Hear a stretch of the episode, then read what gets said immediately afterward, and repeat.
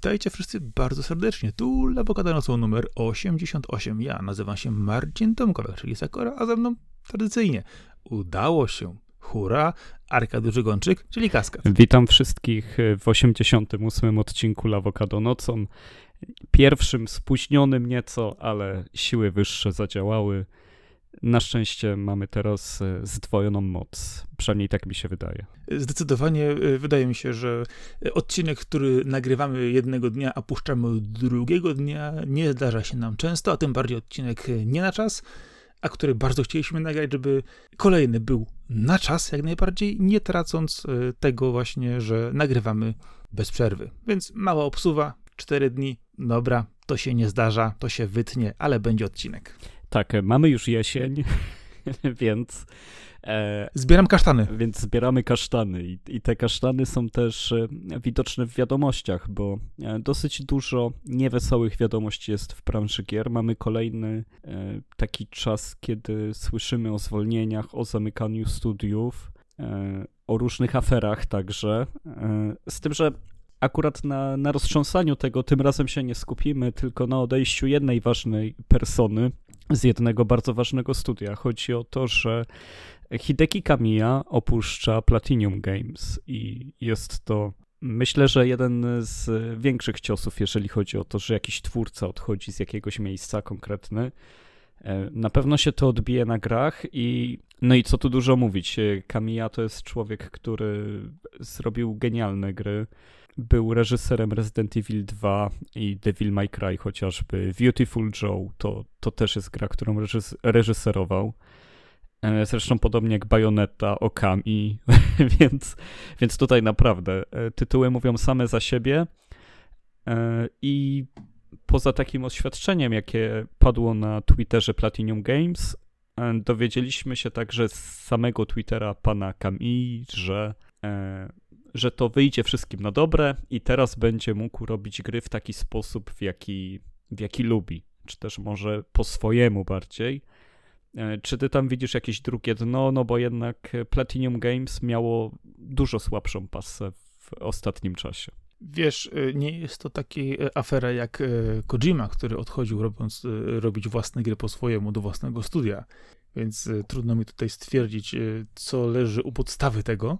E, Platinum Games no, dało sporo naprawdę świetnych gier, ale no, czasami miało rzeczywiście, tak mówisz, słabsze okresy, słabsze tytuły, trudniejsze powiedzmy dotarcie do fanów i przekonanie ich do wizji w kolejnej odsłonie gry. Natomiast pytanie, bo to nie jest chyba jedyne odejście z Platinum. Platinum ma chyba więcej problemów ostatnio, jeżeli chodzi o utrzymanie u siebie ludzi.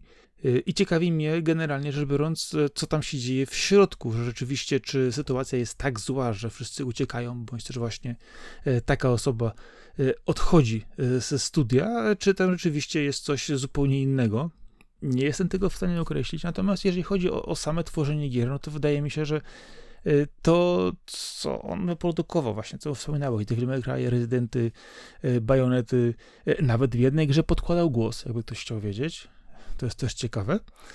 Więc do człowieka orkiestra, jeżeli chodzi o, o gaming, marka sama w sobie, no ale właśnie, czy odejście jest spowodowane problemami Platinum, obraniem własnej drogi rozwoju, czy raczej po prostu, no nie wiem, ucieczką, desperacją? Trudno mi to stwierdzić.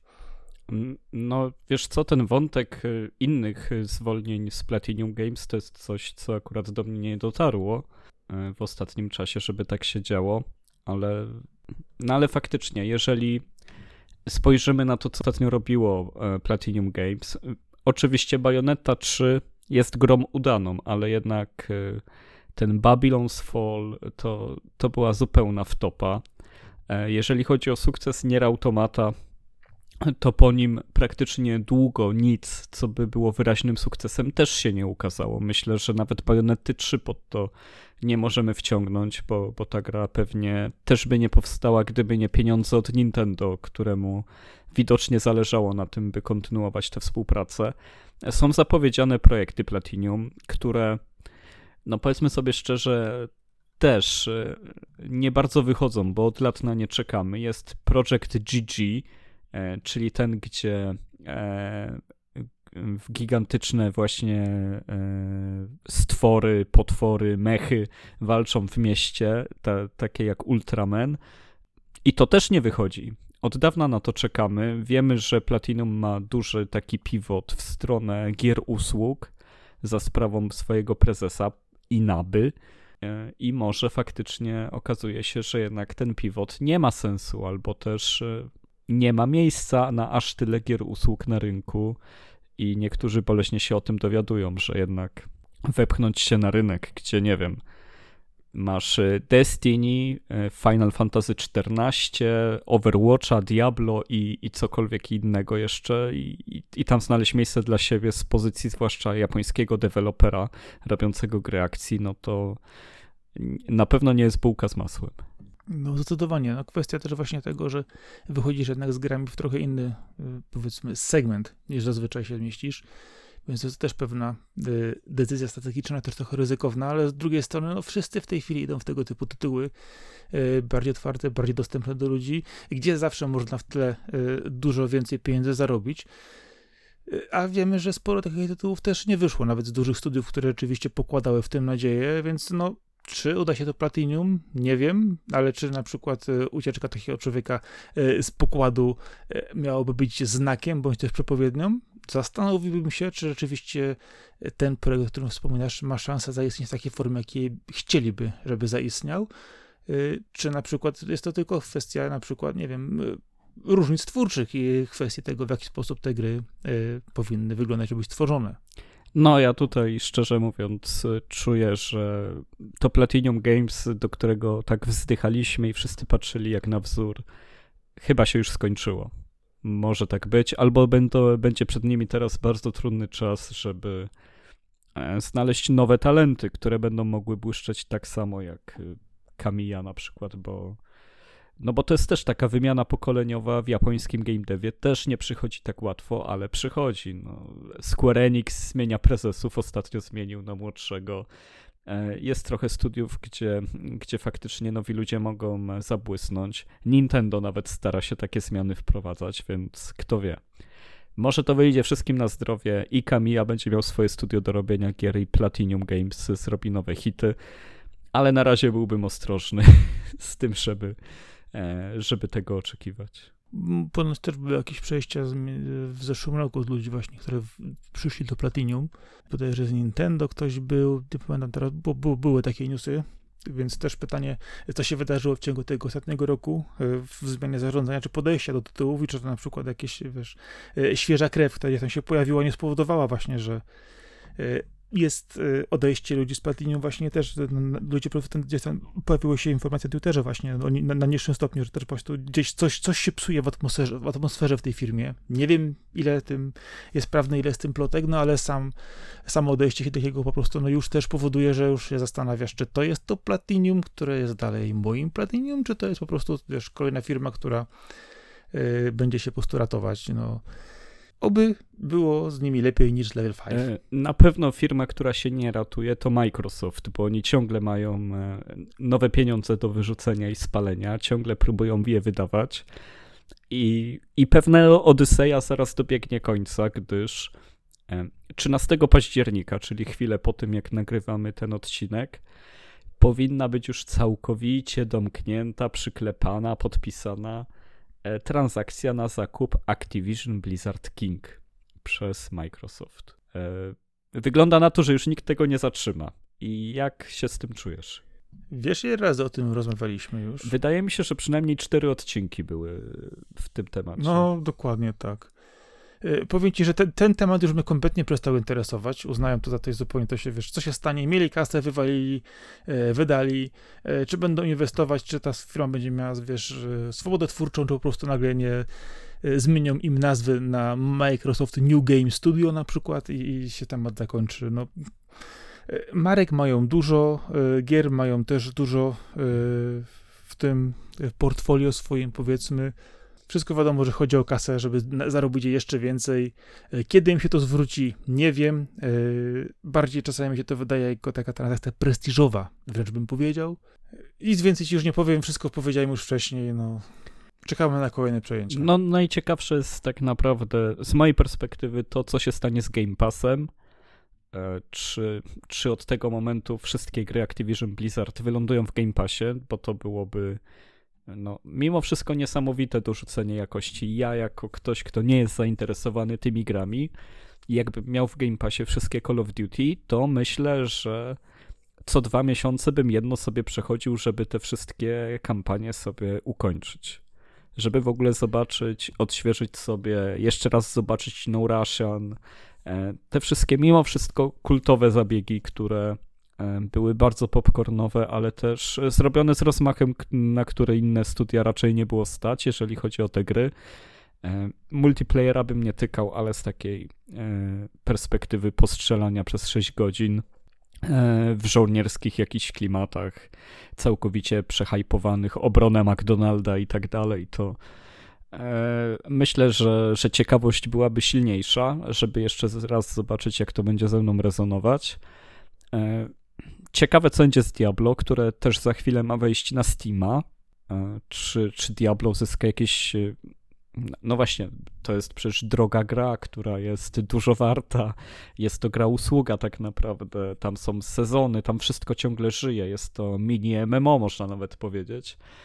E, I czy to też może wejść w ramy Game Passa, który, no oczywiście, ostatnio podrożał, ale nie podrożał na tyle, żeby mieć tyle jednak tytułów, które są dla typowego, popowego odbiorcy no jak Mega Magnes są symbolem gier wideo dla, dla całkiem dużej grupy ludzi, więc e, ciekawy jestem Game Passa po prostu. Co będzie z Game Passem i, i w jakim będzie kształcie. Wiesz co, zadam ci w takim razie pytanie odnośnie Game Passa, bo mamy tam gry na licencjach, które wiadomo są na jakiś czas, później z niego wychodzą. E, mamy gry dedykowane do Game Passa, które oczywiście po, pokazują się tam od razu. E, studio dostało kasę, wyprodukowało grę e, i jest. Mamy te tytuły, które okazują się po jakimś czasie z innych platform, przykładowo po kolejnym wydaniu, wchodzą w abonamencie. Powiedz mi, czy uważasz, że Game Pass tak naprawdę jest przyszłością gier, czy raczej jest czymś, co zepsuje rynek gier i wydawanie gier poza Game Passem na przykład? Jak to właściwie wygląda? Bo jeżeli rzeczywiście Microsoft tak zmonopolizuje rynek, to powiedzmy w ciągu najbliższej naprawdę dekadę nawet może mieć miejsce. Pamiętamy o tym, że E, pewne rzeczy wypłynęły podczas właśnie tych e, rozpraw sądowych, całej tej drogi, sagi, o której wspominasz, dotyczące właśnie między przejęcia, planów przejęcia innych firm, e, konsoli hybrydowej, tych modelów Xboxa i tak dalej, to powiedz mi w takim razie, czy Game Pass będzie dla Microsoftu drogą do absolutnego monopolu, czy będzie tylko usługą, do której wszyscy będą chcieli się dopasować, e, czy będzie też taką powiedzmy wygodną drogą dla różnego typu deweloperów, którzy w sumie nie sprzedaliby tej gry tyle, żeby ją sprzedać w dobrym nakładzie i na nią zarobić, ale skoro Microsoft wrzuca kasę, to w tym budżecie się mieścimy e, i mamy rzeczywiście arcy grę, która wyszła w tym. Czy Game Pass tak naprawdę nie popsuje samego rynku gier i tworzenia gier na dłuższą metę? No ja myślę, że on już popsuł e, i no ale też ta wypowiedź, odpowiedź jest trochę bardziej złożona, bo z mojej perspektywy Game Pass jest super dodatkiem, bo mam go sobie wykupionego, żeby co jakiś czas właśnie te popularne popowe gry spróbować, ale cały czas jakby e, no ja bez przerwy kupuję gry. To, to nie jest tak, że mam Game Passa, więc już nie zasilam rynku. Ja jestem tym przykładem takim bardzo mocno zatopionym, zdecydowanie więcej kupuję niż, niż jestem w stanie pochłonąć. Napędzam wszystkie platformy, kupu, kupuję na każdej możliwej tak naprawdę. Więc z mojej perspektywy to jest takie uzupełnienie. Ale, ale wyobrażam sobie, że, że tam jest taki zestaw tytułów, że dla zdecydowanej większości osób może to być wystarczające Jedyne, czego tam brakuje, to chyba FIFA i, i byłby komplet. Jakby teraz było Call of Duty i FIFA w jednej usłudze, no to jest takie pokrycie rynku, jeżeli chodzi o casuali, e, że, że, że mózg wybucha tak naprawdę. Więc wydaje mi się, że Game Pass jest niebezpieczny z tej strony, że Microsoft w ogóle nie liczy się z tym, ile ma strat. Widać, że oni, no oni go tak tanio opuszczają, tak dużo oferują, że, że oni w ogóle nie liczą na to, żeby sam Game Pass przynosił im zarobek tylko, żeby wzmacniał brand, tylko, tylko żeby zwiększać swoją przewagę nad Sony, czy też w ogóle doprowadzić do przewagi nad Sony, do tego, żeby gonić to Nintendo, które by tak bardzo chcieli mieć. E, no, no to jest, gdyby to była firma, która tylko zajmuje się grami i miałaby funkcjonować finansując Game Passa, no to myślę, że ten budżet nie miałby szans się zamknąć, no ale Microsoft jest tak rozbuchanym przedsiębiorstwem, które oferuje tyle usług, y, tyle licencji ma, że, że może sobie tego Game Passa utrzymywać i powoli ten rynek zagarniać. No to jest to typowe otwieranie supermarketu, który sprzedaje bułki tak tanio, że wybija wszystkie okoliczne osiedlowe sklepiki po drodze. No, to, to jest dokładnie ta sama strategia w moich oczach. Wiesz co, mam do ciebie takie jeszcze jedno spostrzeżenie na przykład, bo zwróć uwagę na to, że to, co wspominałem wcześniej, yy, mamy gry, które są, trafiają od razu, od razu do Game Passa, wiadomo. Są tytuły, niespodzianki, rzeczy, które były produkowane dla nich. Yy, oczywiście, wiadomo, jest jedna, jedna kwestia. Y, druga kwestia to są gry, które produkowali bezpośrednio własne studia. One też trafiają w ten czy inny sposób. No i mamy gry, które wychodzą na przykład na różnego typu licencjach. Jest ich sporo. Y, I wiadomo, że te tytuły też kosztowały określoną kwotę. Wiadomo, były tworzone przez studia zewnętrzne. Y, I mam takie wrażenie, że za jakiś czas Microsoft z tych tytułów licencyjnych się trochę wyprztyka. I nagle okaże się, że wiesz, nie będzie czego do tego Game Passa na przykład dokupić nie mówię o tym, że e, gry się skończą i nie będzie. Nie, te, tej sytuacji bym się nie bał. Nie wydaje nie, mi się. Nie, ale wiesz co, poczekaj, dajmy, dajmy tylko dojść, dojść, do, dojść do, do samego sedna. E, może się po prostu okazać w pewnym czasie, że te tytuły, e, które oni kupują, oczywiście wiadomo, one mają odpowiednie budżety, są wrzucane i tak dalej, e, może się nagle okazać, że te tytuły z czasem na przykład będą troszkę gorsze i mniejsze budżetowo, niekoniecznie, wiesz, wypuszczane na rynek w, powiedzmy, w tej super, wiesz, wersji AAA, tylko powiedzmy jedno A im urwiemy, bo na przykład tutaj będą często mogły zakładać lub wierzyć w to, że te gry jednak do tego Game Passa trafią, więc nawet jeżeli przykładowo będzie mniejsza sprzedaż, e, trochę słabsze wykonanie, to docelowo mogą e, sobie te budżety zrównoważyć w właśnie tym Game Passie później. E, I wiesz, to zastanawiamy właśnie to, że i, i, ile tak naprawdę tych gier będzie się jeszcze ukazywać w tych danych segmentach, żeby zaspokoić z jednej strony rynek y, sprzedażowo, żeby to, co właśnie mówiłem wcześniej, casuale, które kupują określone tytuły, bardzo powiedzmy popularne, y, a, a gracze, którzy wiesz, kupują tytuły, które wiesz, nie ma w Game Passie, albo jeszcze nie ma w Game Passie, czy na przykład nie dojdziemy do jakiegoś takiego momentu w pewnym momencie, że w cudzysłowie zabraknie game, gier do Game Passa, a poza Game Passem y, nie będzie wystarczająco dobrych gier, żeby w nie grać? E, no, na szczęście, nieszczęście jest po drugiej stronie zawsze taki szeryf jak Steam, e, który zawsze będzie miał taki dostęp do gier, że na, nawet gdyby coś bardzo złego się stało z PlayStation, w sensie złe rzeczy się dzieją z PlayStation, to jednak te trzy siły, czyli Steam, Nintendo i Xbox będą cały czas się równoważyć. Myślę, że tam walka o to, żeby produkować gry, żeby ciągle nowe wychodziły, będzie nieprzerwana. No ludzie też e, Ludzie po prostu chcą robić gry, nowe studia ciągle powstają, każdy myśli, że ma pomysł, który zawojuje świat. To jest taka jest tak duże ciśnienie kreatywne wśród ludzi w każdym kraju, żeby robić gry wideo, że, że myślę, że sam Game Pass nie jest w stanie tego powstrzymać, czy też tak obrócić rynku, że bez pieniędzy z Game Passa nie, nie ma sensu robić gier, więc y, może nie w samym Game Passie, ale wybór gier będzie zawsze niesamowity.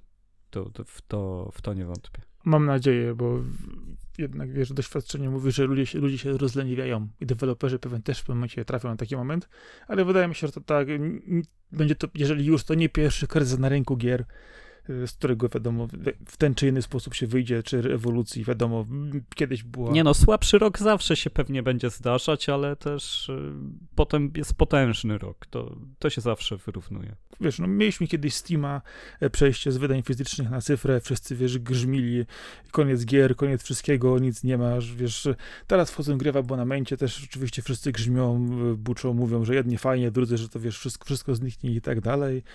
Wiesz, no, wyjmujesz popcorn i czekasz na kolejną rewolucję, grając w międzyczasie to, co mm, lubisz. No tak, a jeżeli ktoś lubi grać w The Last of Us e, i pamięta jeszcze, że pierwsza część gry miała e, tryb multiplayer, co, co się może wydawać teraz jak, jak to faktycznie tak było, ale tak, tak było. To już 10 lat minęło od pierwszej części w ogóle, z tego co pamiętam 2013 wychodziła. E, no to tak, mamy od dawna zapowiedziane to, że będzie multiplayerowy The Last of Us, tylko multiplayerowy, zupełnie nowa część. Ale Naughty Dog zwalnia 25 osób, które pracowało przy tym tytule. 25 osób to nawet przy takim studiu jak Naughty Dog to jest y, pokaźna dawka deweloperów. No i co? I, i się dowiadujemy, że, że nagle ten tytuł, który był tak pewny wyjścia i nie miał być tak ekscytujący, no ma poważne problemy. I, I te problemy zostały wykryte przez studio Bungie, które po wykupieniu przez Sony e, było też wykorzystane do tego, żeby w cudzysłowie przejść się po wszystkich studiach Sony, które robią obecnie gry usługi. I, I ze swojego doświadczenia, czyli z doświadczenia ludzi, którzy zrobili Halo i Destiny, e, czyli wiedzą, jak robić gry, które będą żyć, będą dobrze działać online'owo i powinny e, na długo przyciągnąć ludzi, no właśnie, ten ich audyt y, wykazał, że, że jednak Naughty Dog trochę zbłądziło i rzuciło się na za wysoką wodę, za głęboką, nie za wysoką. E, no, więc, więc jesteśmy w takiej sytuacji, czy, czy ty w ogóle lubisz The Last of Us i czy jakakolwiek gra multiplayerowa jest czymś, na co czekasz? Odpowiedzi nie i nie. No, czyli bez zaskoczeń. Jeżeli chodzi o to. Bez zaskoczenia, dokładnie, bez zaskoczenia. Wiesz, patrzę to co innego, bo y, masz Bungie, który oczywiście umie robić gry online'owe, wie w jaki sposób je tworzyć, robić. Y, nieraz już po prostu, wiesz, wywala je stolik i mówili, pokażę wam jak to jest i na przykład, na przykład jeżeli bierzemy Destiny, pokazało, y, pomijam kontrowersje i tak dalej, ilość walut, y, wycinania zawartości i tym podobnych, ale sam mechanizm gry był tam bardzo dobrze zrobiony. E, no i wpada do gry, które, studia, które robi gry, które jednak są grami narracyjnymi, co byś nie powiedział. Jakiekolwiek byś nie wstawił do, do nich mechanik, to jednak The Last of Us e, było grą bardzo mocno narracyjną, ostawioną na emocje. E, I oczywiście, jeżeli chodzi o tryb multi, multiplayer, no to mamy określoną mechanikę z gry wyjętą, która pomaga na rozgrywki sieciowe w ten czy inny sposób. I teraz pytanie, czy to, co oni robili, rzeczywiście było tak złe e, i tak niedopracowane i tak po prostu zbyt mocno rzucili się na głęboką wodę, e, czy było to tak absolutnie rewolucyjne, że Bungie tego jeszcze nie zrozumiało i to mogło na przykład zmienić rynek. Tego się pewnie nigdy nie dowiemy, mogę sobie gdybać ile, ile chcę, e, ale generalnie rzecz biorąc podejrzewam, że zadziałał chłodne korpo, zobaczyli co jest, no i było e, e panowie. Ale też, żeby oddać uczciwość, Naughty Dog od lat robi gry multiplayerowe. To, to, że w sensie już lata temu je robili. Oni jeszcze na PlayStation 2 robili gry, w które się grało przez internet. Jack X Racing to, to nie była licha gra. Poza tym wcześniej sam Crash Team Racing, no oczywiście nie był onlineowy, ale był świetnym multiplayerowym tytułem. Mm, Uncharted chyba od dwójki miało multiplayer, tak? Dwójka, trójka, czwórka też. E, Last of Us pierwsze też miało multiplayer, więc, e, więc to nie jest tak, że jest to studio, które w ogóle nie ma tego w swoim DNA. E, myślę tylko, że ta różnica pomiędzy zrobieniem dodatkowego trybu do swojej gry, gdzie masz po prostu arenę, deathmatch i bawcie się, to jest coś zupełnie innego niż jakaś ambicja, żeby wypuścić grę tylko online'ową, która będzie czymś więcej niż The Division. Bo, bo ja myślę, że oni szli w tę stronę, żeby, żeby przebić to, co robi Division, czyli taki otwarty świat, w którym trafiasz co jakiś czas na grupki graczy, wykonujesz questy, są zony, gdzie się bardziej strzela, żeby gdzie, takie, gdzie bardziej robisz misje przygodowe. To jest taki bardzo sprawdzony, bezpieczny szkielet E, ale też opanowany właśnie przez The Division i myślę, że dużym zawodem dla graczy byłoby, gdyby The Last of Us Fractions, bo chyba tak się miało nazywać, e, byłoby takim reskinem The Division. Myślę, że tutaj bardziej chodzi o to, że ambicje były tak duże, e, że, że potem, kiedy przyszło do tego, żeby je zakodować, żeby zrobić te systemy, żeby to zbalansować, no to przyszło Bungie i powiedziało, że nie, nie, nie, My mieliśmy zrobić cały wszechświat 800 e, planet do latania, a skończyliśmy na czterech w, w Destiny, więc spokojnie, to trzeba zeskalować. Świat miał być wielki, to są małe areny. No, jakby myślę, że Destiny już było takim przykładem tego, że były wielkie ambicje, wielkie zapowiedzi, a na końcu dostaliśmy grę dużo mniejszą, co było zawodem, ale podczas grania się okazało, że jest po prostu dopracowana, uzależniająca, ciekawa. Ja, ja sam bardzo dużo grałem w Destiny i się świetnie bawiłem, mimo iż też byłem początkowo zawiedziony, że to w sumie, czy to się aż tak bardzo różni od Halo, poza tym, że, no, że jest bardziej w kosmosie i bardziej fantazy, to tak nie czułem, ale ale co z tego, skoro gameplay dowiózł. I chyba właśnie to spojrzenie, żeby wyhamować z tymi wszystkimi pomysłami, a skupić się na tym, żeby po prostu fajnie się strzelało, skoro to ma być multi, to, to jest no to jest główny powód, y, czemu ta gra się ciągle opóźnia. No, wiesz, pytanie, y, jaki efekt mi chcieli uzyskać na końcu z tą grą? No jak, żebyś płakał, żebyś przeżywał, żebyś wspominał to, co się dzieje, żeby to było prawdziwsze od prawdziwości. A nie chodziło o to, żeby świgać padem w, padem w telewizor i go przygadzać w pół, że, że ktoś cię zdjął mało, za mało punktów albo wiesz, na danej rozgrywce? No właśnie to jest to, że, że tak wygląda granie online, a, a tutaj już były od początku bajki, że to będzie wielka przygoda i przeżycie. I ja, ja, u mnie się to nigdy nie łączy. Ta złośliwość graczy i ta czysta rywalizacja, jaka powstaje, kiedy wiesz, że strzelasz się z innymi ludźmi, czy też rywalizujesz, no to jest coś, gdzie nie wciśniesz epickiej fabuły. No, no ja przepraszam. Z całym szacunkiem do gier e, MMORPG, to one wymagają ogromnej wczutki, żeby były czymś więcej niż e, zabijaniem potworków na coraz wyższym levelu. Bardzo przepraszam, ale dla mnie to tak wygląda. No widzisz, zgodziliśmy się co do tego, że ta warstwa narracyjna w tej grze nie koresponduje z warstwą multiplayer. E, a co jeszcze ze sobą koresponduje, jeżeli chodzi o nowe media, to jest coś ciekawego czyli projekt, który się nazywa Pocket Sume i jest można by było powiedzieć, że jest ekranizacją Pokémonów, ale nie do końca. E, czy, czy spotkałeś się już z informacjami o tym? Może widziałeś zwiastun? E, bo to jest strasznie świeży koncept i, i no właśnie, czy, czy, czy wiesz o co tam chodzi? E, wiesz co, obejrzałem zwiastun, mówię, ej, znam te klimaty.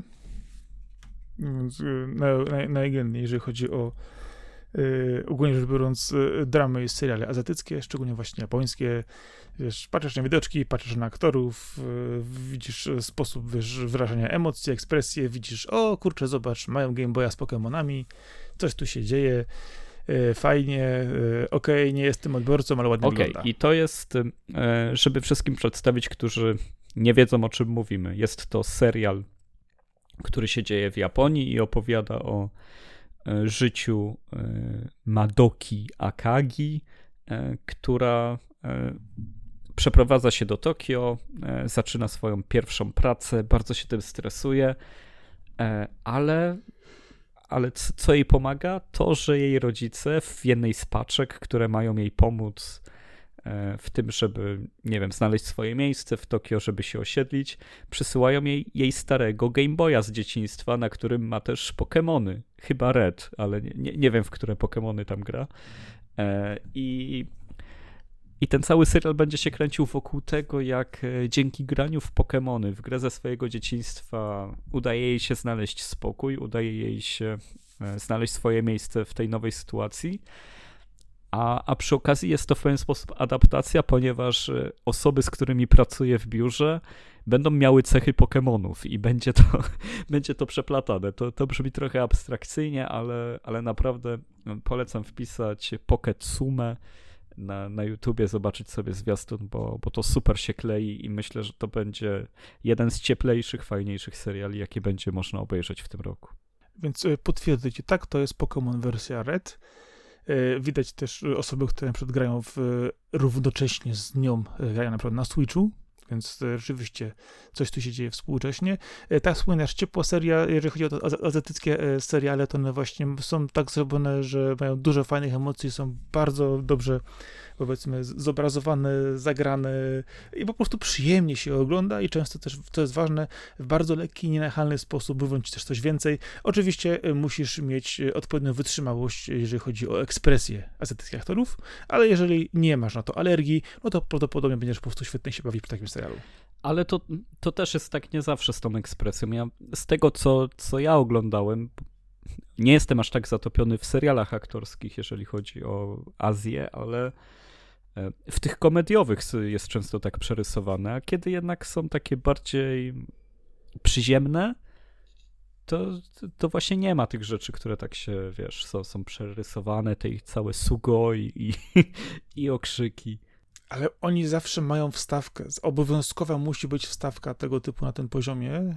W zasadzie puszczają oko, więc nawet na czasami e, serial takich bardzo obyczajowych, gdzie też oglądałem, gdzie powinno być wszystko powiedzmy spokojnie, ładnie e, stonowane, to też mieli takie wstawki właśnie, że w cudzysłowie puszczali oko do odbiorcy i to było w każdym odcinku prawie, że w tej samej minucie. A, no to widzisz, ale to, no tak jak mówię, ja jeszcze mało takich rzeczy widziałem, więc, więc tutaj nie, nie będę zgrywał pawiana, ale, ale tak, na pewno ta seria mi się bardzo podoba tym swoim zawiązaniem akcji. To jest ciekawy pomysł na to, żeby na nowo pokazać jakoś Pokémony i to bardzo mi się podoba, co się dzieje w ogóle dookoła Pokémon Company, że właśnie był ten film Detektyw Pikachu, był zrobiony inaczej, że teraz jest gra Detektyw Pikachu, też jest taka.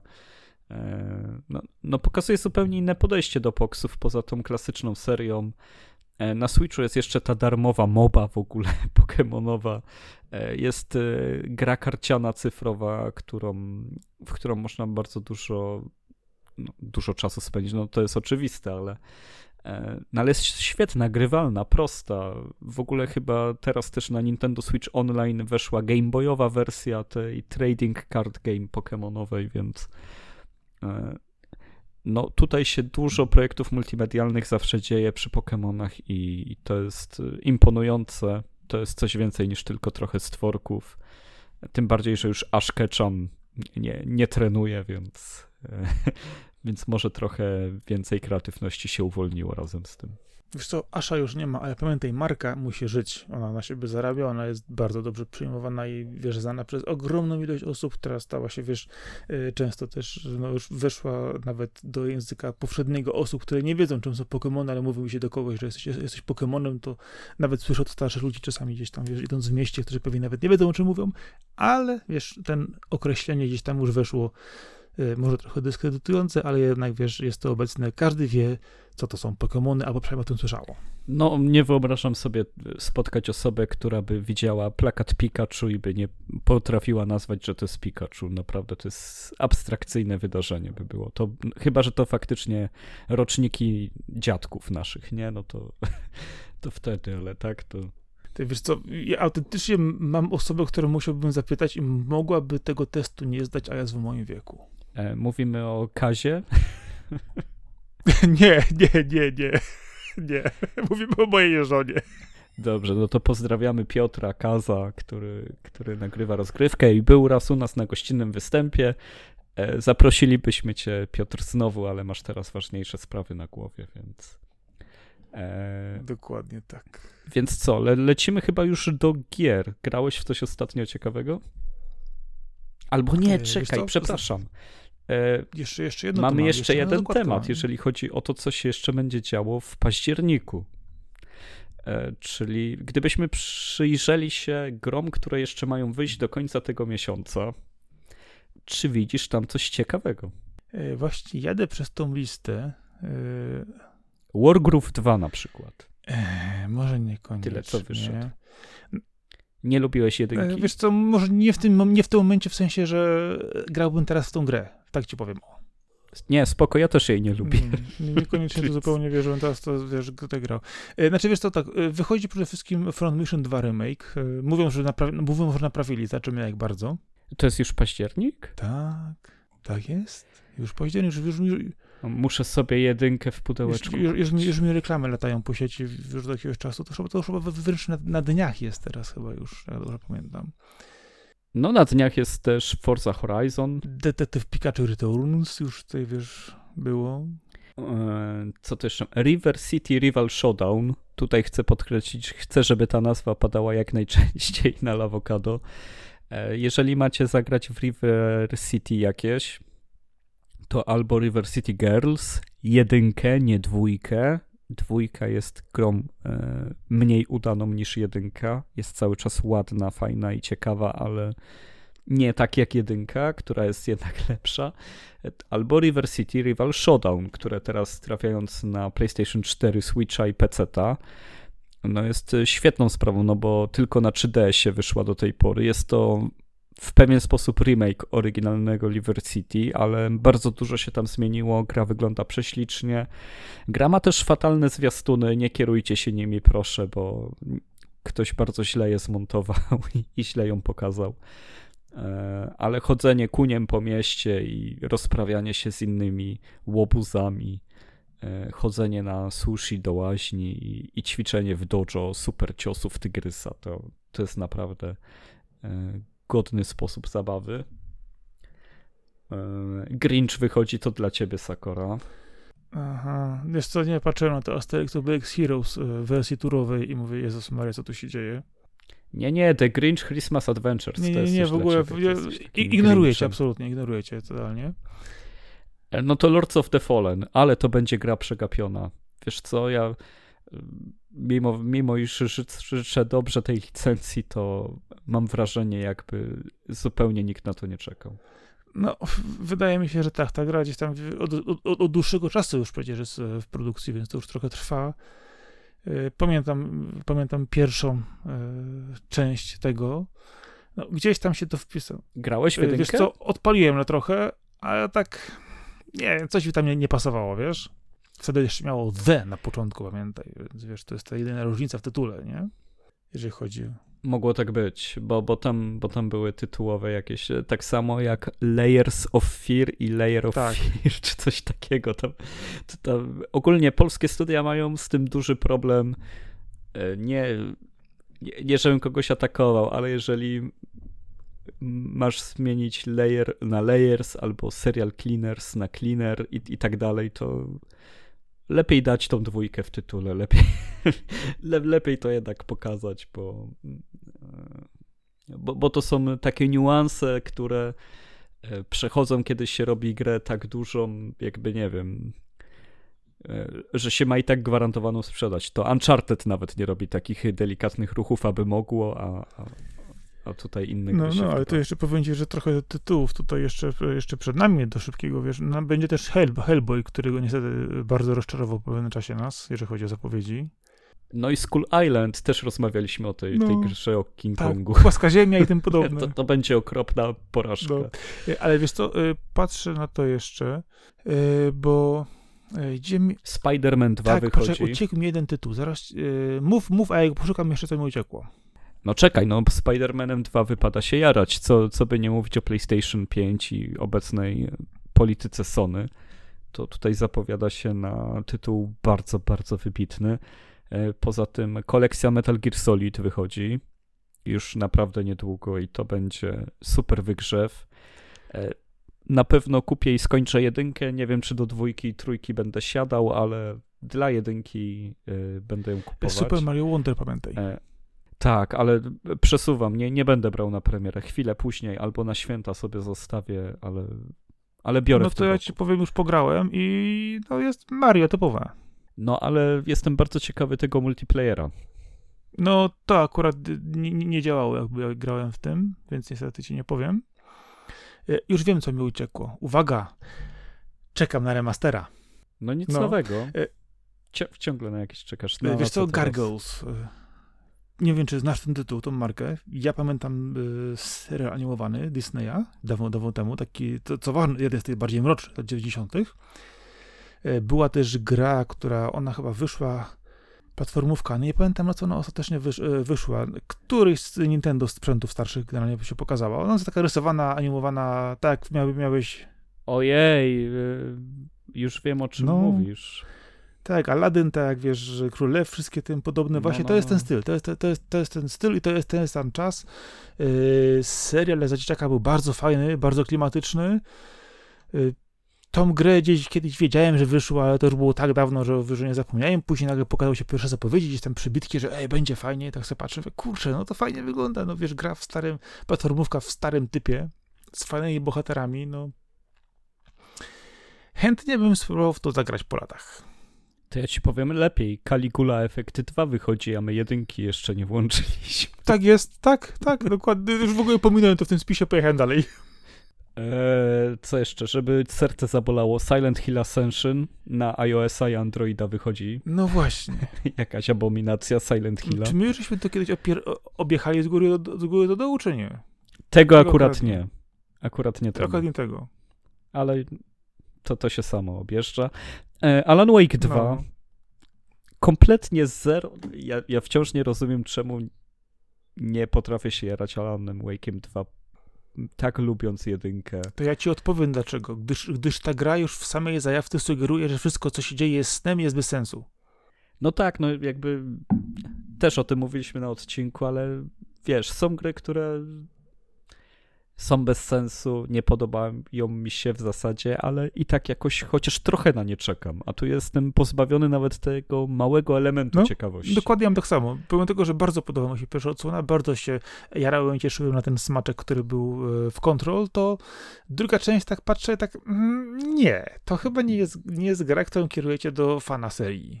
No, powiem szczerze, to Alan Wake 2 to będzie taka gra, na którą będę tak długo czekać, aż albo będzie w Epiku za darmo, albo będzie po zabójczo taniej cenie, bo ja tak nie mam ciśnienia, żeby to sprawdzać.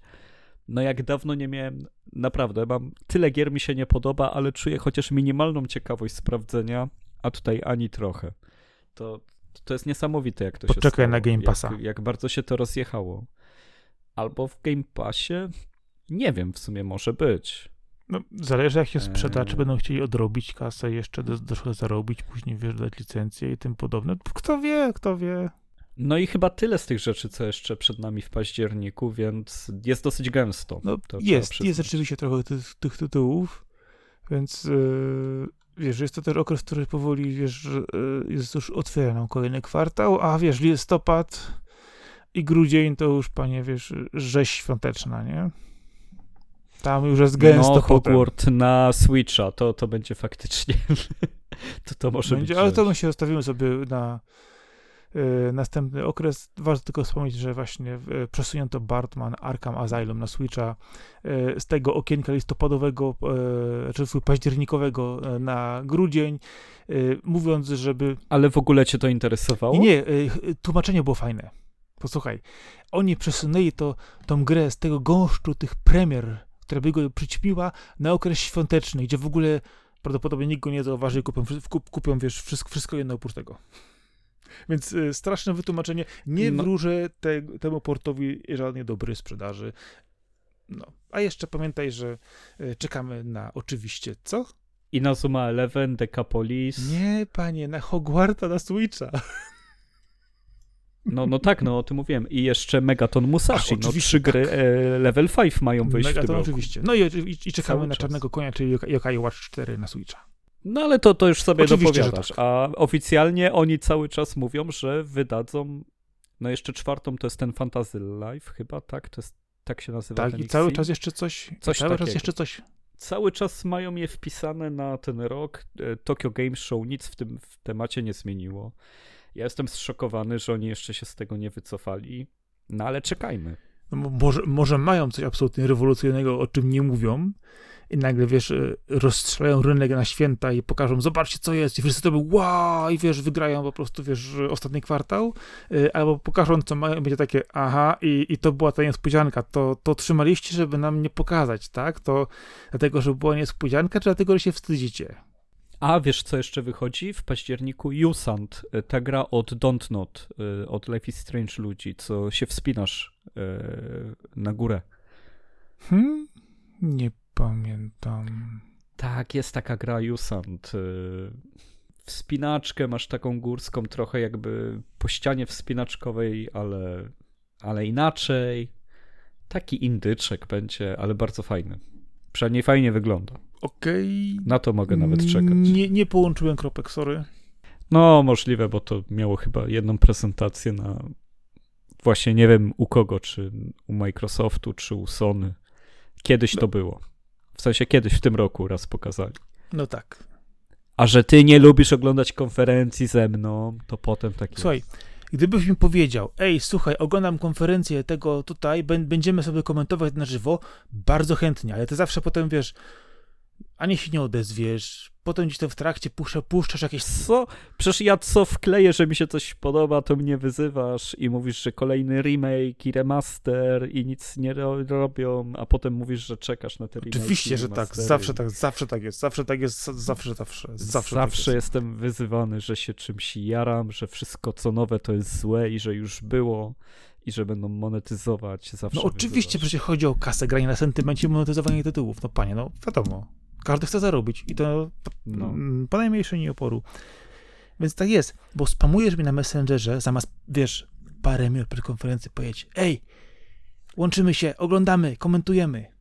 Widzisz, zaraz byłoby lepiej. W trakcie były, były, były objechane, to, co, co ma być objechane i byłby spokój. E, dobrze.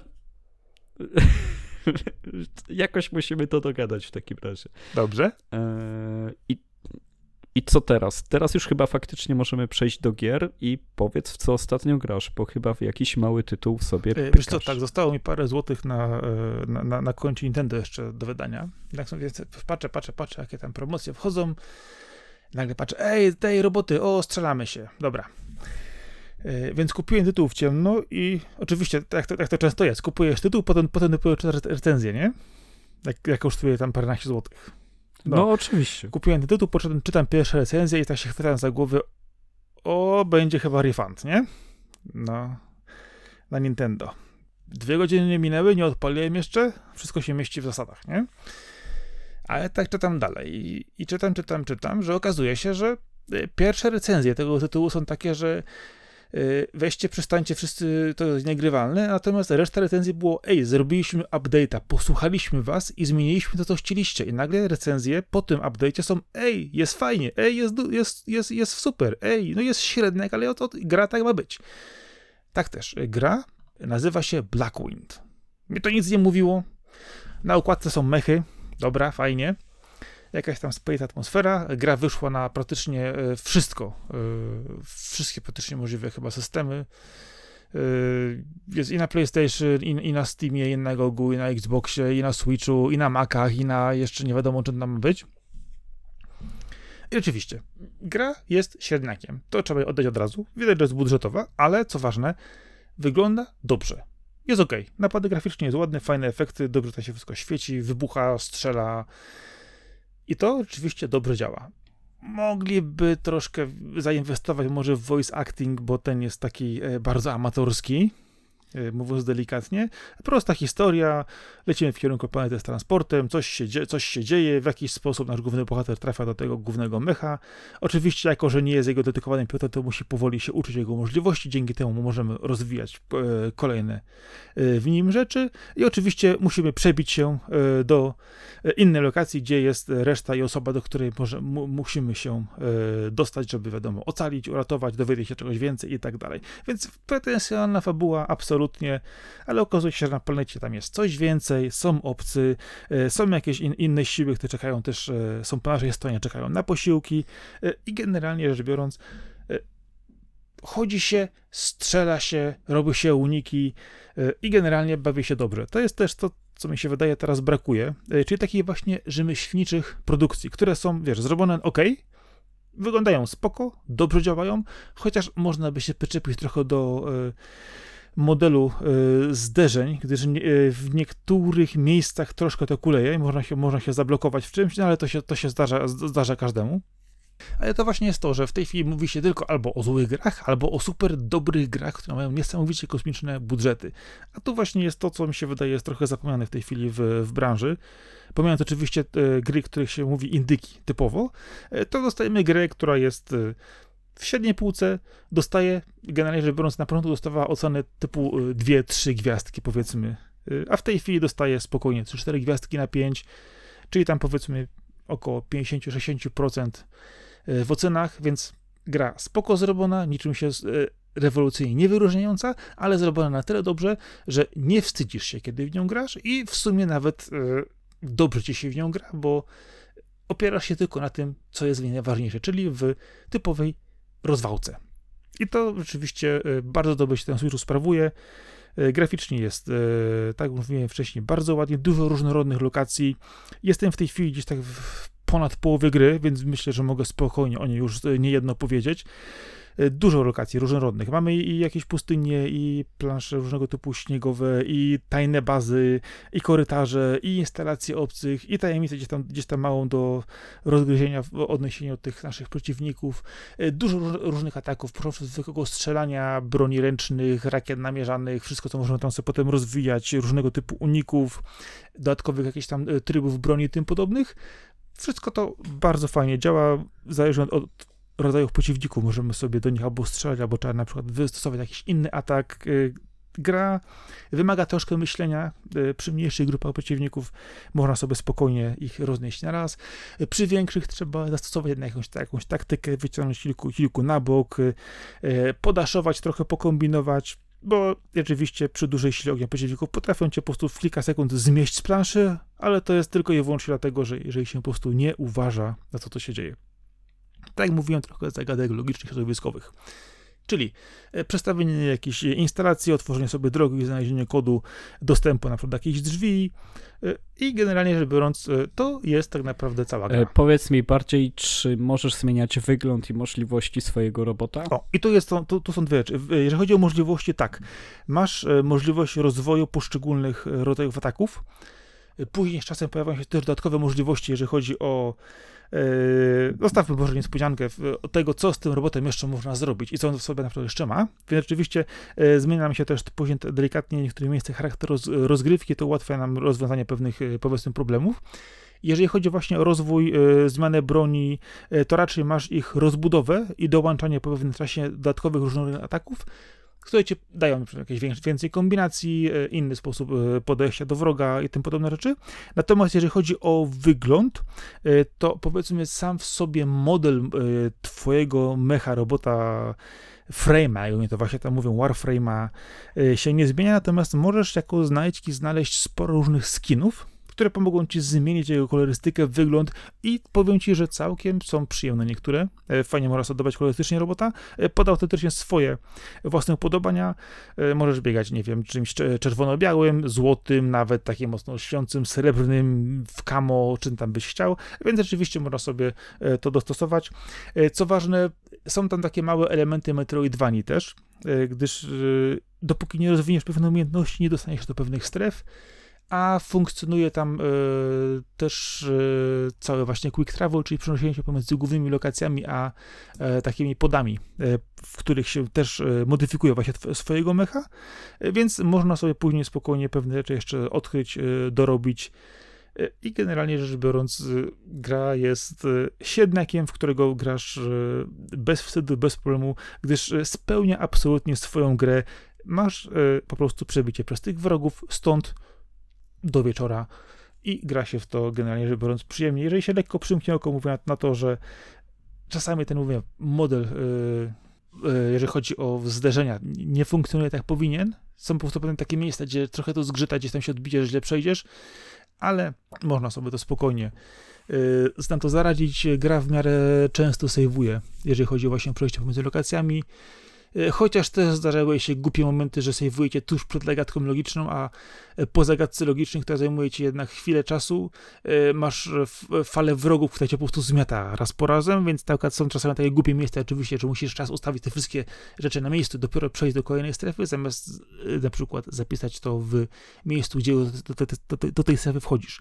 Ale generalnie jeżeli chcesz sobie postrzelać, pobawić się i, i, nie zastanawiać się nad tym, y, ile na tę grę wydano, albo na przykład, nie wiem, zryty, zryty zębami, że kupiłeś tytuł za nie wiadomo ile, a tutaj coś ci nie pasuje, y, to to jest jak najbardziej typowy średniak do przyjemnego y, spędzania sobie czasu. Chodzi dobrze i w doku, i na trybie przenośnym.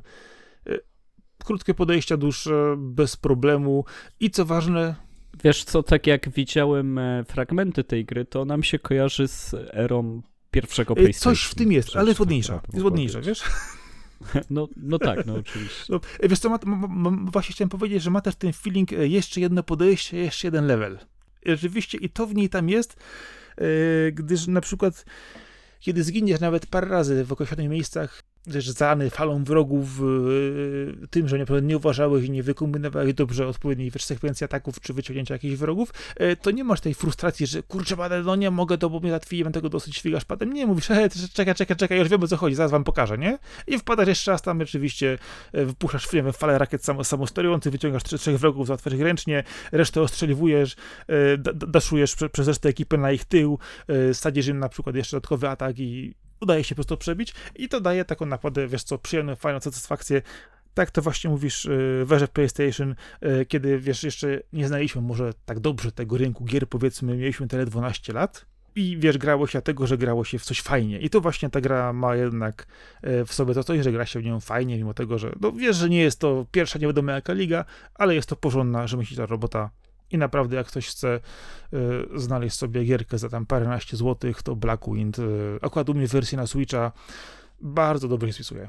No i fajnie. U mnie y, za to na tapecie, na tapet y, weszła całkowita świeżynka, ale też trącąca mocno przeszłością, bo mówię o Assassin's Creed Mirage, czyli o tytule, który przenosi nas z powrotem na Bliski Wschód w miejsce, gdzie e, w rejon świata, w którym zaczynała się w ogóle seria Assassin's Creed, tylko tym razem jesteśmy w Bagdadzie. E, jest to miasto, które nigdy w Asasynach jeszcze nie było pokazywane. Wraz z otaczającymi pustyniami, oazami i miejscami wykopalisk, bo, bo jest to miejsce tętniące życiem rozwoju cywilizacyjnego. Jest IX albo X wiek, nie jestem pewny ale, ale też jest to czas przed wyprawami krzyżowymi, jeszcze przed pierwszym Assassin's Creed. E, sterujemy w tej grze Basimem, który jest oczywiście zuchwałym złodziejaszkiem, który chcąc się wykazać, wchodzi w posiadanie czy też kradnie e, przedmiot potężniejszy niż cokolwiek, co, co powinien w ogóle mieć w swoich rękach, przez co e, dzieją się rzeczy, a on wpada w ręce asasynów, przystępuje do nich i przechodzi trening i szuka e, no nie templariuszy, tylko kogoś, kto zmieni się w templariuszy, jakby zakonu pradawnego, e, kontynuatora tego, co było widać chociażby w Assassin's Creed Odyssey. E, gdzie, gdzie tam też walczyliśmy z, z zakonem, który jeszcze nie był templariuszami, ale wiadomo, że że to dąży do tych dwóch stron konfliktu, gdzie e, wolnościowi asasyni z porządkiem templariuszy się biją przez wieki za kulisami, e, szukając artefaktów po starożytnej cywilizacji, architektów świata, więc e, całe to jada jada wróciło do Assassin's Creed.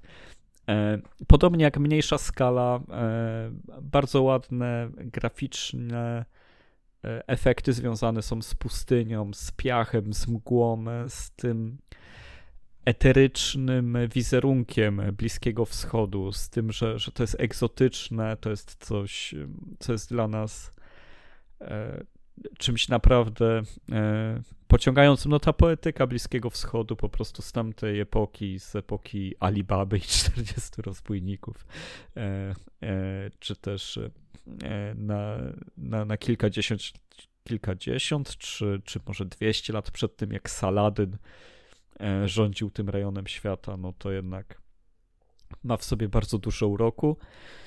A, a cała reszta, no, no niestety już wypada e, trochę jak zawód, gdyż mm, jeżeli chodzi o samą inteligencję przeciwników, to to są okropnie głupi. Nie, nie wiem, czy najgłupsi w historii nie są. Jest, jest tak źle, jeżeli chodzi o to, co, co można wyprawiać, kiedy niby skradamy się, korzystamy z gadżetów, przywołujemy wrogów.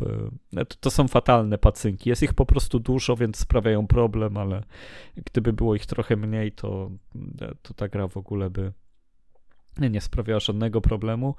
Ale właśnie, żeby to wyrównać, e, zrobiono najgorszą walkę w historii Assassin's Creed. Wiem, że dla wielu osób był to zawsze słaby element serii, e, szczególnie tych pierwszych odsłon, które były do części egipskiej, do Origins, gdzie e, trochę tą walkę poprawiono.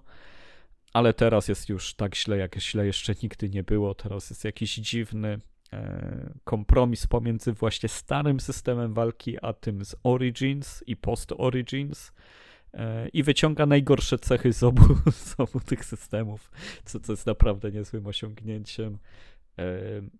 Nie, nie spodziewałem się, że każdy otwarty konflikt w Assassin's Creed będzie dla mnie tak bolesny i tak irytujący, ale faktycznie tak się stało.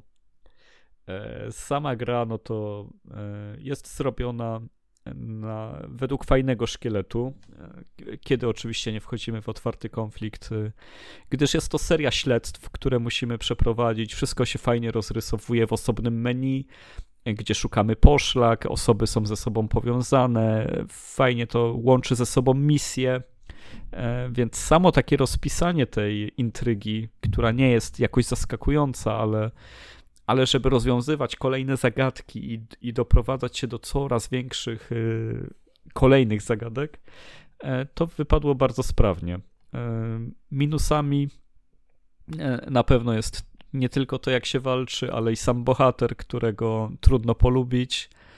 Jest tak sztampowy, że boli, że zęby zgrzytają.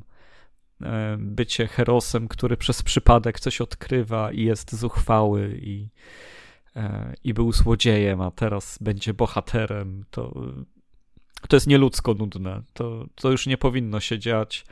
E, nie wiem, jak to jest, że w tak dużych zespołach e, ktoś jest w stanie otrzymać taką propozycję, ją przyklepać i być zadowolonym z siebie tak, że to będzie nasz bohater naszej gry, nad którą będziemy pracować ponad dwa lata w 300, 400, 500 osób i, i to jest dobry wybór. E, mając taki brand jak Assassin's Creed, można zrobić dużo lepszych bohaterów. E, już, już nawet nie mówiąc o tym, że to Unity było tak ciekawe, ale, ale nawet e, wchodzenie w to też, ten taki dysonans pomiędzy warstwami społecznymi w Unity był dużo ciekawszy niż tutaj. No ale poza tym jest to w pewien sposób stary, dobry asasyn z całym jakby, z wszystkimi zaletami i wadami tego rozwiązania z kilkoma irytującymi zmianami pokroju tego, że e, trzeba zbierać materiały, że leveluje się e, broń, że trzeba mieć e, wzorce najpierw, e, żeby móc podnieść poziom swojej broni. Te rzeczy są kompletnie niepotrzebne. To menu w ogóle przypomina Destiny, gdzie mamy postać na środku i kolejne sloty dookoła niej wypełniamy. Jest dużo takich zagrywek, które nie wiadomo, co tutaj robią. Na przykład e, e, zwykle w Assassin's Creed było tak, że na ulicach stały takie grupki w stylu złodzieje, no jakby grupki, które możemy wynająć, żeby odciągnęły uwagę strażników albo zaczęły z nimi walkę, zrobiły jakieś zamieszanie. E, no to tutaj też są te grupki, ale żeby je wynająć, trzeba mieć specjalną walutę. Nie, nie wystarczy mieć pieniądze, tylko trzeba mieć specjalne, e, nawet nie wiem, tokeny, nazwijmy je. I żeby je mieć, to trzeba wykonywać misje poboczne. Co jest niby ok, ale misje poboczne jednak zajmują tyle czasu, że, że nie chce mi się robić misji pobocznej, żeby dostać dwa tokeny które nie wiem nawet, czy będą odpowiednie do tej grupy, którą chcę odpowiednio wykorzystać w danym momencie, no bo też tych tokenów jest kilka i, i w ogóle tego nie robię w rezultacie, bo, e, bo nie chce mi się robić misji pobocznych tylko dlatego, e, żeby potem mieć główną misję łatwiejszą, podczas gdy ta główna misja i tak jest no standardowa, no przecież to jest Assassin's Creed. Mamy tutaj nie dość, że orła, który nam oznacza wszystkich wrogów, to, to jeszcze przycisk robimy w lewo i widzimy przez ściany, gdzie są przeciwnicy. E, przeciwnicy są całkowicie głusi, więc możemy, jeżeli tylko przykucniemy, możemy chodzić i 20 centymetrów od nich i nic się nie stanie. I tak dalej, więc e, jest to z jednej strony ładna, fajnie wyglądająca gra, która jest e, takim action adventure, który jest bardzo przyjemnym, przyjemną przekąską, e, takim comfort foodem, miejscem, w którym wskoczymy dla widoków, dlatego, żeby posłuchać trochę muzyki, żeby poskakać po dachach, żeby zrobić tą asasynację na końcu z góry. Ale też e, jest tutaj tona głupotek, e, mniejszych i większych, czasami irytujących, które no, można być mocno zdziwionym, czemu one ciągle jeszcze są w tej serii. zanim zadam ci główne pytanie, to dwa podsumowania. Pierwsze, najgorszy system walki, no nie, nie myślałem, że to jeszcze można zepsuć bardziej, ale okej. Okay. Y, kolejna rzecz, jeżeli mówisz o levelowaniu broni i o tym, że trzeba zbierać różnego typu, wiesz, rzeczy, no to jest w tej chwili ten trend, który zawsze jest y, obecny w grach używanych paru lat, że wszystko trzeba levelować, zbierać y, różnego typu pierdoły po drodze, żeby zrobić coś lepszego, więcej i tak dalej. Absolutnie mnie to też wkurza. Autentycznie czekam za grą, która będzie, wiesz, dawać ci konkretne rzeczy. Tu jest miecz A, miecz B, miecz C, żeby go kupić potrzebuję trochę więcej kasy albo być trochę bardziej biegły w swoich umiejętnościach i rozwija się to naturalnie, a nie e, zbierając po prostu, wiesz, śmieci po drodze. E, natomiast pytanie, jakie chciałem ci zadać, to ile w tej grze jest pustyni i jak ci się po niej biega? Pustyni jest całkiem sporo, ale mam wielbłąda na gwistnięcie, więc... Okej. Okay. więc sobie na nim śmignę. Dobra, to odpowiedź na moje pytanie. Wiesz co, pytanie jeszcze jedno ważne, jeżeli chodzi o Assassin's Creed. Yy, mówi się o powrotach do korzenia, mówi się o, no, o rzeczywiście bardziej action adventure niż RPG, jaki mieliśmy te poprzednie odsłony, ale czy jest w tej grze warstwa współczesna? Nie. Nie ma? Albo jeszcze nie trafiłem, ale już gram no ponad 10 godzin, więc nie spodziewam się, żeby nagle się pojawiło. Ciekawe, bo wydaje się, że to było głównym punktem właśnie, jeżeli chodzi o Assassin's Creed, to połączenie przeszłości i y, teraźniejszości tego całego wątku E, wiesz, końca świata, spisków i tak dalej, a tutaj mówisz, że tego nie ma, chyba, że, nie wiem, pojawi się jako podsumowanie, bo gdzieś, wiesz, będziesz mieć cliffhangera na zasadzie, ej, patrz, albo teraz, jeżeli nie znasz serii, to teraz zobacz, jeszcze raz odkryję protonowskie karty. No. No ale wiesz, no to, to było najmocniejsze, dopóki był Desmond. To wraz z trzecią częścią jakby, no ciągle było w kolejnych, ale bardzo minimalnie już jakby dużą część Assassin's Creed, no to to miało do zakończenia trylogii. Tak, zdecydowanie. Y, no ale nawet te ostatnie części RPGowe też miały tą, y, tą powłokę współczesną. Y, I zastanawiam się, czy właśnie... Ale malutko, wiesz, malutko Tak, tak, ale, ale jednak istotą zawsze. Zawsze istotą, zawsze, gdzieś tam jeszcze, wiesz, dokładajcie jakieś kawałki do tej układanki. No, ciekawi mnie, jak jest, jak jest w tej odsłonie. Nie, nie, nie wiem jeszcze, nie, nie, nie przyglądałem się tej grze, czy tej recenzji, czy opisom jej, żeby do tego dojść. E, no ale wydaje mi się, że, że to jednak też miało, swój urok. E, no przy pierwszy. Dla mnie nie. Je, jeżeli chodzi o mnie, to jest akurat zmiana na e, plus. No okej, okay, dobra. Wiesz co, ale właśnie to, to, też pytanie, bo teraz, wiesz, możesz zadać sobie pytanie, bo zwykle, wiesz, grałeś swoim przodkiem w przeszłości, z oczywistych powodów, E, natomiast e, tutaj co, grasz po prostu w kimś, kto jest w ramach powiedzmy tej sagi Assassin's Creed gdzieś w przeszłości i po prostu poznajesz tylko gdzieś tam jego losy w odniesieniu, rozumiem, do tego czegoś, co on tam znajduje, co, co robi rzeczy. Wiadomo. Znaczy się, Basim jest postacią z Valhalla i to są jego losy pokazane zanim no, no jakby znalazł się w Skandynawii, że tak powiem. E, jasne, ale wiesz co, musisz też wziąć pod uwagę to, co mówiłeś wcześniej na temat bohatera samego, e, że jesteś tam złodziejaszkiem, coś tam robisz, rozbija, rozgrywasz. No to jest standardowy model From Zero to Hero, który jest wszechobecny zawsze w grach i czasami wydaje mi się, że to się po prostu robi na siłę specjalnie, żeby, e, wiesz, z jednej strony gracz poczuł ten rozwój, a z drugiej strony, żeby tak się mógł trochę wczuć, że wiesz, nawet jak ty, wiesz, jesteś nikim, to w tej grze będziesz kimś i wiesz, może twoje życie się zmieni, wiesz, to takie oczekiwania, które, No wiesz, tak, ale wiesz, wiesz co, porozmawiajmy o pierwszych dwóch częściach, no to to jednak było super zrobione, bo w jedynce po prostu byłeś asasynem i już. No. Nie, zaczynasz grę i jesteś asasynem. Okazuje się, że twój przodek, przodek Desmonda to asasyn i, i o tym jest ta gra. W ogóle nie ma tej ścieżki od From Zero to Hero, tylko od razu jesteś kozakiem, asasynem. A, a w drugiej części jesteś szlachcicem, który traci swoje rzeczy, jest e, trochę gburowaty, śmiały jest, hop do przodu, jest taki bardzo, wiesz, pełen wigoru i życia i zostaje strącony z pantałyku, przeżywa wielką tragedię i, i odkrywa zakon asasyński. To, to były super początki, super postaci. I, I potem nagle to zniknęło i Assassin's Creed 3, no to jesteś kolesiem, któremu spalili wioskę, no.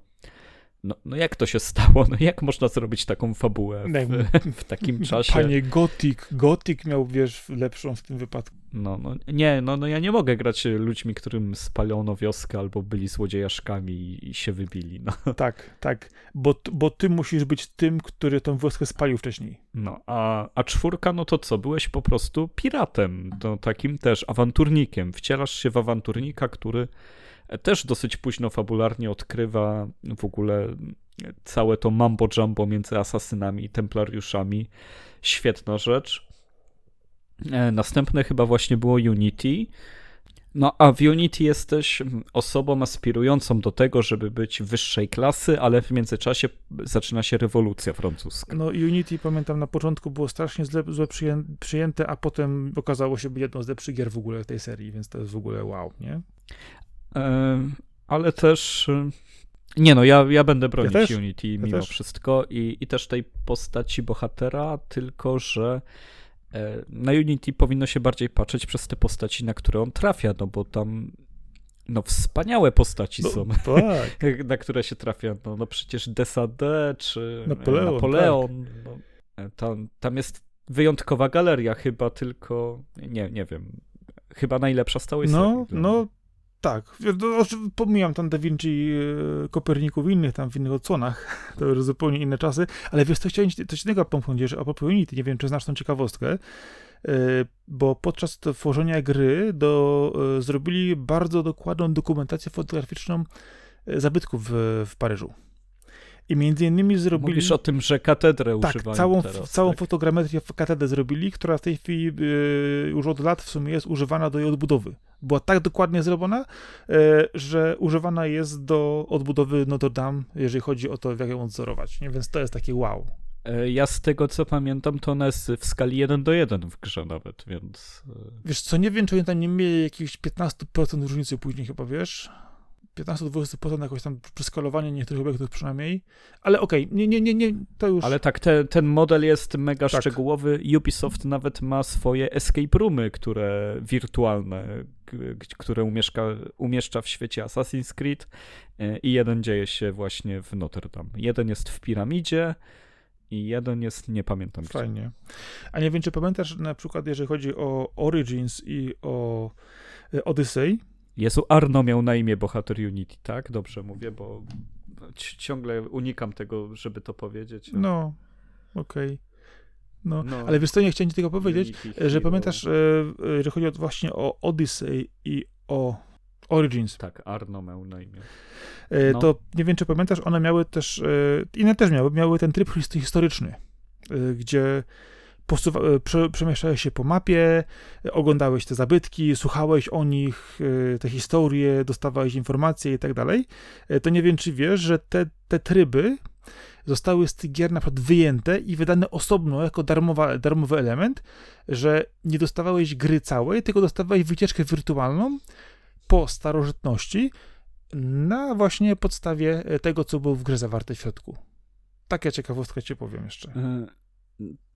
Tak, słyszałem o tym, ale wydaje mi się, że to się odnosi do tych y, trzech części action RPGowych, w sensie Odyssey. Tak, no, powiedziałem, no. powiedziałem których, tak. Tak, tak. Dokładnie. W tej tego nie ma, ale też jest bardzo dokładny kodeks jak zawsze, no bo w Asasynach jednak zawsze było to, że jak podchodzisz do jakiegoś zabytku, to możesz wcisnąć przycisk i dostajesz całą notatkę e, z, z, wieloma ciekawostkami historycznymi no. na, na ten temat i to jest super sposób na naukę, więc więc no ten Miraż jest, no widzisz, taki trochę śliski temat, jak go ocenić, e, ale jest fajnym powrotem mimo wszystko. Wolałbym, żeby te asasyny zostawały w takiej skali, tylko zróbcie tam lepszy stealth, zróbcie lepszą walkę i, i będzie miocio. No i bohater oczywiście, niech będzie. Dobra, podsumowując, jest skok wiary? No jest, jest. Oczywiście, musi być. E, dobra, e, jeszcze w takim razie jedna, jeden element. E, wspomniałeś wcześniej, że mamy orła, który oznacza cele, wiadomo. I. Tak, Enkidu się nazywa. Tak, ale wiesz co? Mamy też element, mówiłeś o patrzenie przez ścianę, czyli co? Mamy jakąś wizję, mamy jakieś tryb, te tryby, które były dostępne w poprzednich odsłonach w, w różnej wersji. No tak, no bo tam jest to e, taki radar, takie jak wizja jak Batmana. No ona jest, nie pamiętam od której części. No wydaje mi się, że też od bardzo dawna, czy nie od początku serii. Nawet. Yy, tak, tylko pamiętaj, że ona się brała z tego właśnie, że było to przebicie na tę warstwę współczesną. Ją tak tłumaczyli. Więc może coś tam jest ukryte. O, ja, ja tego tłumaczenia nie pamiętam, po prostu Czyli, to jest. okej, dobra, chciałem po prostu tylko powiedzieć, to, no to może gdzieś tam, ja, ja, ja ukrywam, że mi się ten smaczek sam, sam w sobie, już pomijam historię i tak dalej, to e, ten, ta warstwa współczesna, kiedy na przykład oczywiście e, we współczesności, wiesz, odkrywały się te świątynie starożytne, co w nich właściwie, jak to wygląda, mi się to bardzo podobało. Nie ukrywam, że brakuje mi takich gier właśnie, wiesz, współczesnych, przygodowych, Oczywiście, powiem Uncharted, to zaraz nie objedziesz, ale okej, okay, rozumiem, nie, nie musisz lubić.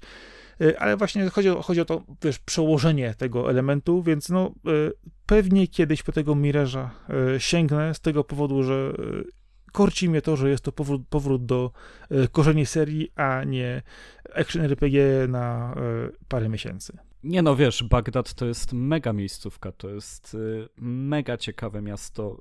Y, ja mam nawet książkę zatytułowaną Bagdad po prostu, teraz nie wiem jakiego wydawnictwa, jakiego autora, no to e, czytałem historię tego miasta, nie wiem, no, no już kilka lat temu i ona była niesamowicie ciekawa i, i jest to też tak samo pokazane w tej grze, no bo no tak jak mówię, no jeszcze z naszego punktu widzenia, jak dochodzi do tego ten orientalizm i to, jak bardzo to wszystko jest tam inne. E, no i też tam te czasy, no e, islam powstał w VII wieku, VIII, to, to on jeszcze nie był tam rozkręcony, wiesz, tam, e, tam też te wszystkie stereotypy, jakie mamy są, no, no właśnie, stereotypami są tylko. Tam, tam się bardzo dużo rzeczy działo i wszystko szło bardzo do przodu przez bardzo długi czas. Nie, akurat ostatnio słuchałem yy, opowieści arabskich, takiego podcastu nowego właśnie o historii całego półwyspu, generalnie tych wiesz, kultur, właśnie też jest tam sporo właśnie o Bagdadzie, o historii islamu, bardzo fajne, jakbyś chciał, to sobie posłuchaj, dużo ciekawych, yy, ciekawych informacji i myślę, że fajnie by cię to się wkomponowało właśnie z tym yy, Mirażem, którego właśnie grasz, bo yy, to jest też, jak mówisz, kawał historii generalnie, nie? Tam się, tam się działy rzeczy w tym mieście. No i rzeczy się działy też na tym odcinku i też to był kawał historii, mi się wydaje. Nie o czasie. Dziękujemy za to, że wysłuchaliście 88 odcinka Lawokado nocą. E, jeżeli chcecie nas znaleźć, no to jesteśmy oczywiście na lawokado.pl. Nasze podcasty lądują na Spotify'u, na YouTubie, na Apple, na iTunesie, na Google Podcasts, na na SoundCloudzie przede wszystkim, z którego RSS-y ruszają w świat na, na wasze aplikacje, jeżeli z takich korzystacie. E, jesteśmy też na Facebooku, na Instagramie, na Twitterze jako Lawokado albo Lawokado Box, więc bardzo łatwo nas znaleźć. E, no i bardzo dziękuję. Ten odcinek nagrywał ze mną jak zwykle niesmordowany Marcin Tomkowiak, czyli Sakora. Oraz e, bardzo się cieszę, że udało się nagrać Arkady Żogonczyk, czyli Kaskad. Dzięki, cześć, na razie. Hej, hej.